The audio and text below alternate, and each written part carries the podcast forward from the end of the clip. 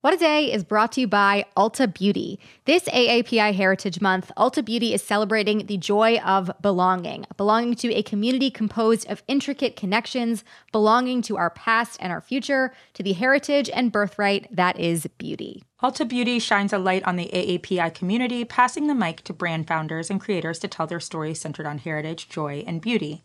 They carry AAPI owned and founded brands like Live Tinted, Peach and Lily, Glamnetic, Tree Hut, and more. Shop AAPI owned and founded brands at Ulta Beauty stores and Ulta.com.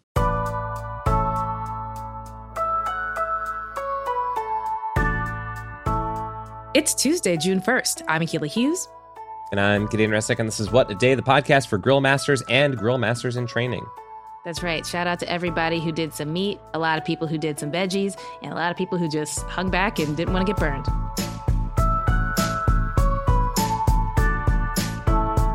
On today's show, we do something a little different. Uh, so, we've learned a lot in the past year and more about not just the coronavirus, but about America and each other.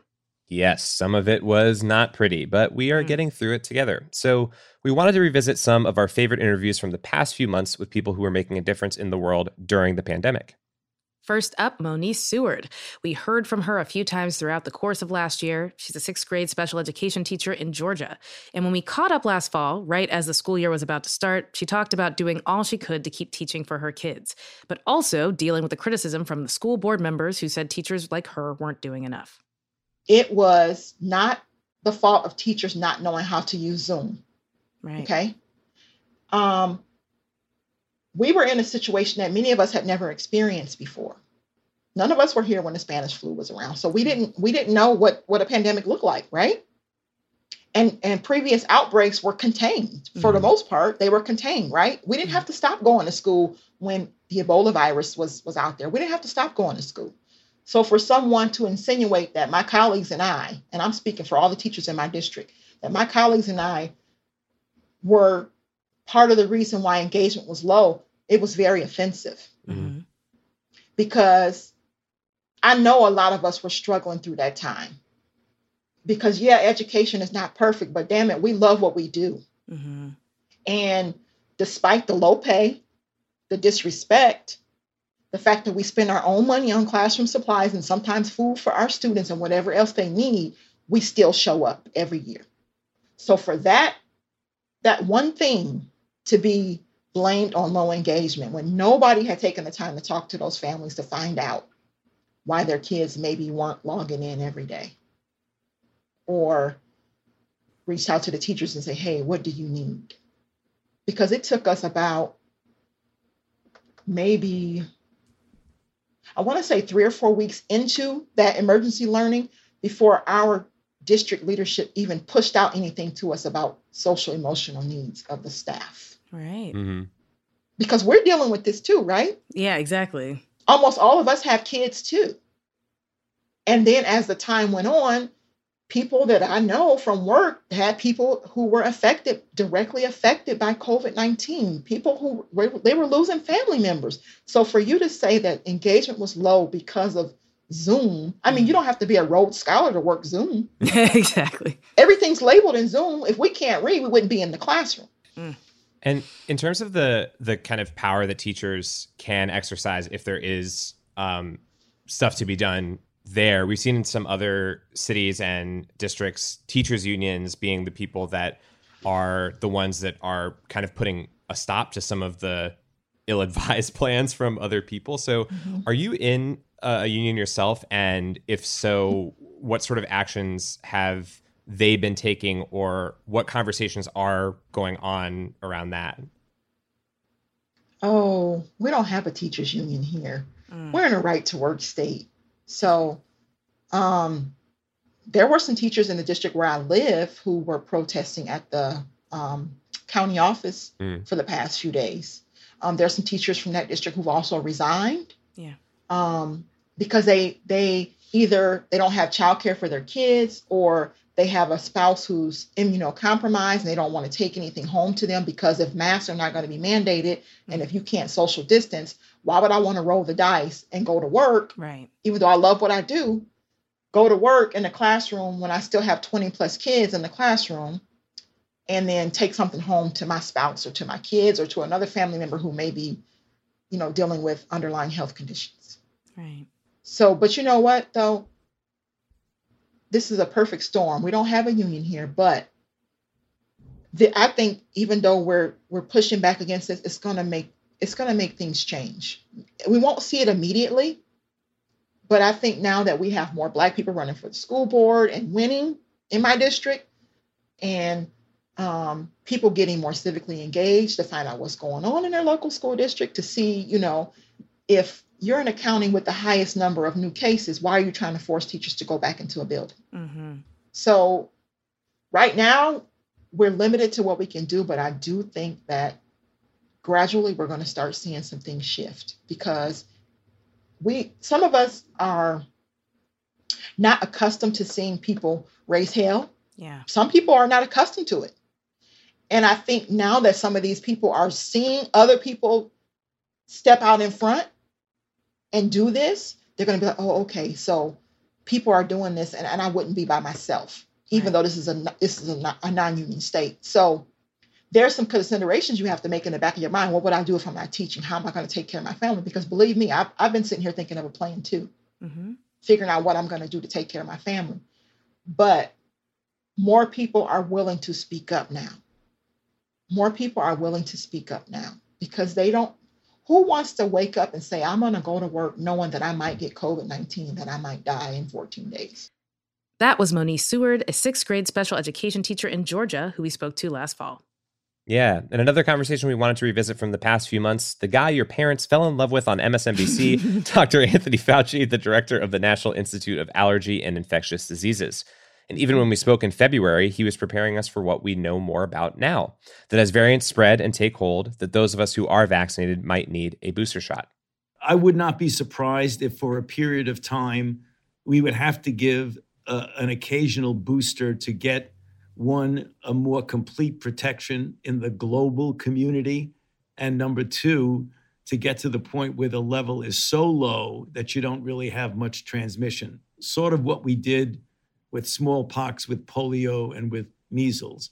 But one of the things that um, I think leans towards the need to continue to have to vaccinate people is that if you don't get the global level of infection down, there will always be a threat of variants arising wherever Right. Africa, Asia, South America. And then, even though you think you're protected in this country, by importation of virus, someone comes into the country with a variant that is not protected by the vaccine, then you got a problem. That would lead to what you're alluding to is the possibility it might sort of like be what we have to do with influenza. Mhm. Right. I hope that's not the case. And I believe that we can avoid it if we do a good job of getting the whole world vaccinated with effective vaccines. Yeah, that's right. yeah, there is that obvious importance to you know making sure it's not just the United States or, or nations that have access to it. And we hear a lot about the variants that were first discovered in the UK, South Africa, and then Brazil. Are there any other variants that you're particularly concerned about, and how much are we in the dark about all of this right now? Well, uh, if it looks like it's clear enough that there's enough penetrance of a virus that isn't fully protected by the vaccine, such as the South African isolate, I think that the UK isolate we're we're in pretty good shape Mhm. when it comes to that. But if we get a dominant prevalence of the South African, it is conceivable that we may need, and we're already preparing for that. We want to stay a step ahead of the game, is to make a booster that expresses the spike protein of the new variant as opposed to the standard spike protein. So that maybe six months or a year down the line, or the pike, you get people who are vaccinated, but you give them a boost, which is a boost expressing the variant that you're worried about. I, I think that's conceivable. Uh, we haven't done it yet, but we're preparing for the eventuality of having to do that. I mean, personally, I would like for this to not ever happen again. I don't know about you. Uh, so, what do we actually need to put in place so it doesn't? Like, is it just an ongoing pandemic task force? Like, what steps do you actually want to see taken? Well, all of those things that you mentioned are important. I mean, obviously, we want to be part of the global community. We want to have global surveillance. You know, there were there were attempts, uh, partially successful, some time ago, to get a global network, which is under the category of the Global Health Security Network, where you get communications between countries so that when you see a new emerging pathogen arrive, immediately you identify it, you communicate with the rest of the world, and you begin to develop as quickly as possible vaccines and therapeutics against it. Right. You cannot prevent the emergence of a new infection. That usually, almost always, not always, but almost always, is, is part of what we call the animal human interface, where we encroach upon the environment, as we did with HIV AIDS and chimpanzees, as we did with wet markets having live animals and that's how things happened in China. Ebola, when you have people going into bat caves and things like that. So if we need, if we can essentially pay more attention to not encroaching inappropriately on that animal human interface at the same time as we develop universal approaches like a universal vaccine against a certain prototype or a mm-hmm. universal antiviral against a certain prototype, we can respond much better like I said, we're not going to prevent the emergence, but we want to prevent the emergence from becoming a pandemic. Yeah. And that's where we can do something. That was Dr. Anthony Fauci, who we spoke to in February. Yeah, um, just a sidebar. He did meet my dog. It's been a long time since they've seen each other, but I think he'd be proud of the little boy that my dog is becoming. I think so too. Anyway, we've got one more conversation from the past we want to replay for you in just a moment, and it's from someone who put a real smile on our face during this very tough time. That's coming up after some ads.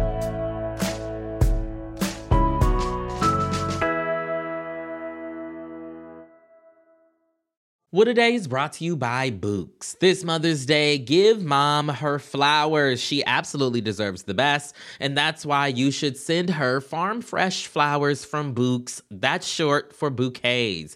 Bouqs has modern designs and unique flowers you can't find anywhere else.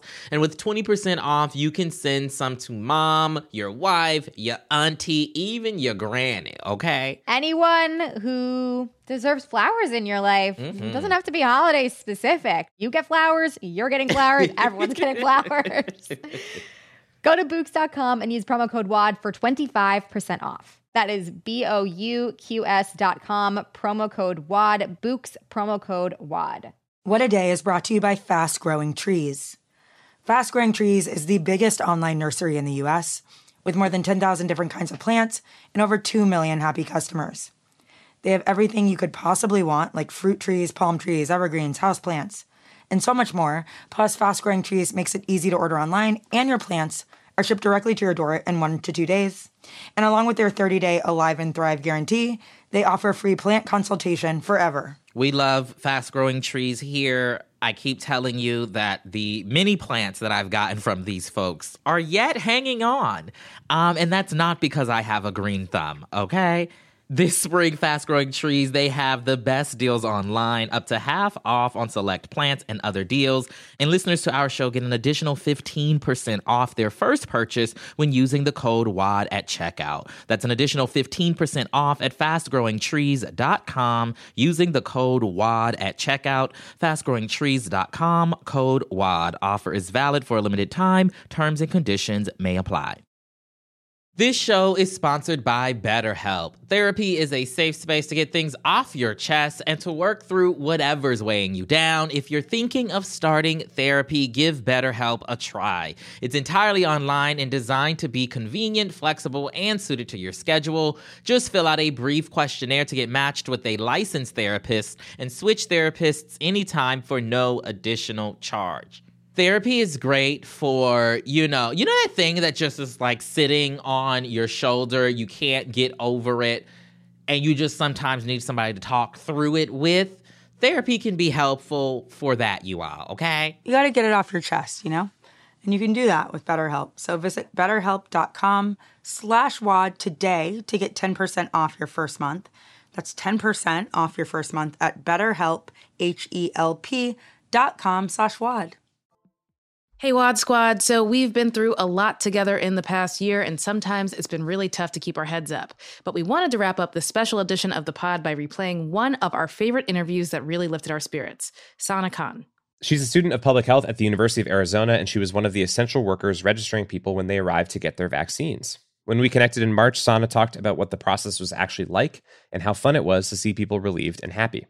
We're on a drive through vaccination on the mall, and so people pull up and we've kind of perfected our process. So it's a minute 30 for the whole um, interaction for them to give us their license appointment confirmation for us to look them up for the, us to actually give them the vaccine and have them like go to observation. That whole process is down to a minute 30, wow. which is great that we're so fast, but tough because we like everyone wants to be really like chatty and tell you like yeah. their plans, which is great.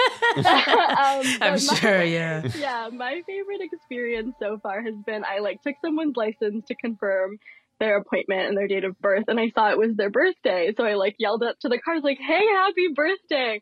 and all the other cars started like honking they're like, "Hey, happy oh, birthday." Oh, that's so great. And so that's like so everyone cute. in this tent, all the vaccinators, all the scribes, like everyone was just like yelling happy birthday to this guy who felt wow. like he was in a parade. He like started waving and was like he was like, "This is the best present I could have gotten," which was great.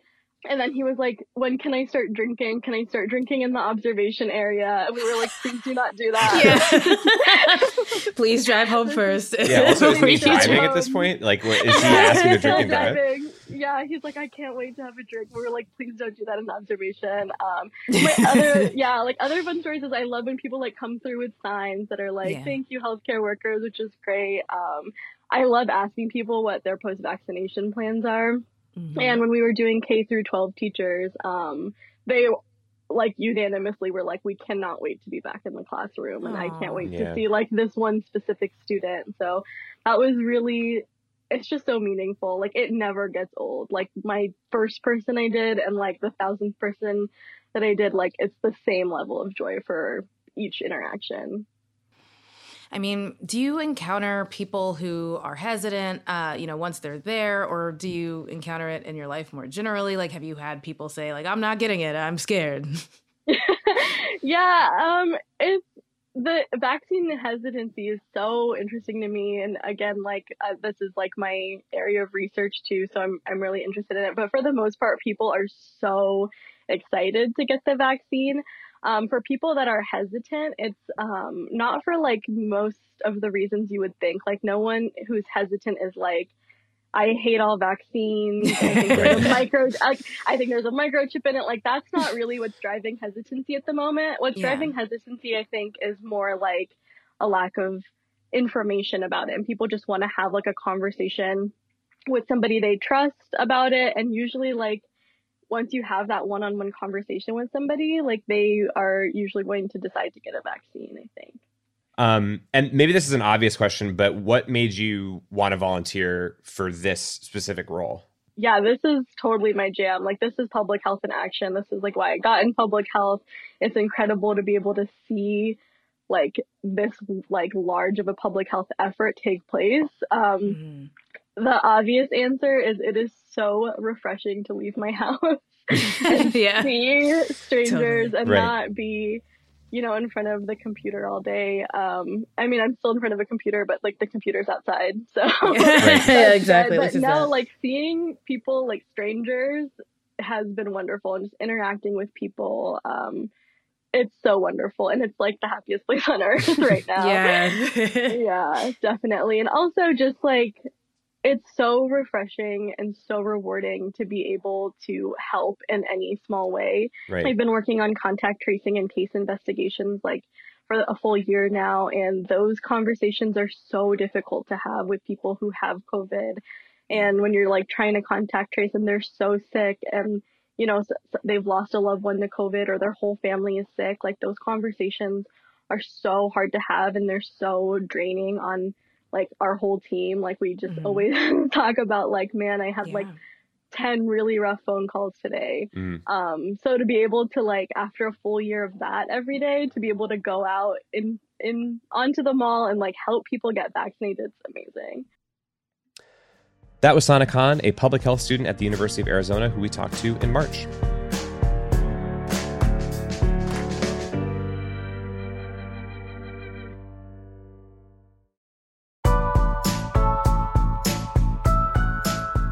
That is all for today. If you like the show, make sure you subscribe, leave a review, take charge of your grill master journey, and tell your friends to listen.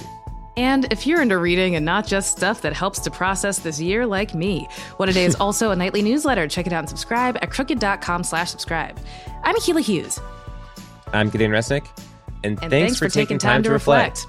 Yeah, uh, we, we appreciate it. Yeah, we don't do it enough. What a Day is a production of Crooked Media. It's recorded and mixed by Charlotte Landis. Sonia Tun and Jazzy Marine are our associate producers. Our head writer is John Milstein, and our executive producers are Leo Duran, Akilah Hughes, and me. Our theme music is by Colin Gilliard and Kashaka.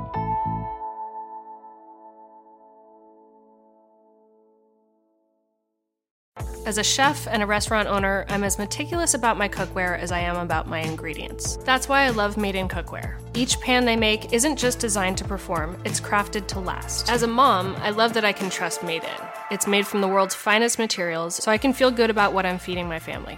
I'm Chef Brooke Williamson, and I use Made in Cookware. Shop chef quality pots and pans at madeincookware.com. Swing into Seaside Golf in Ocean City, Maryland. Play like a pro at 17 championship courses designed by golf legends like Jack Nicklaus and Arthur Hills. Tee off on sweeping vistas at Eagles Landing. Savor the coastal views of Lighthouse Sound. Or see why Ocean City Golf Club is considered one of the Mid Atlantic's finest fairways. Whether you're sneaking in a quick round on a family vacation or going all in on a golf getaway, fun is always in play at Ocean City, Maryland. Plan your trip at OCOcean.com.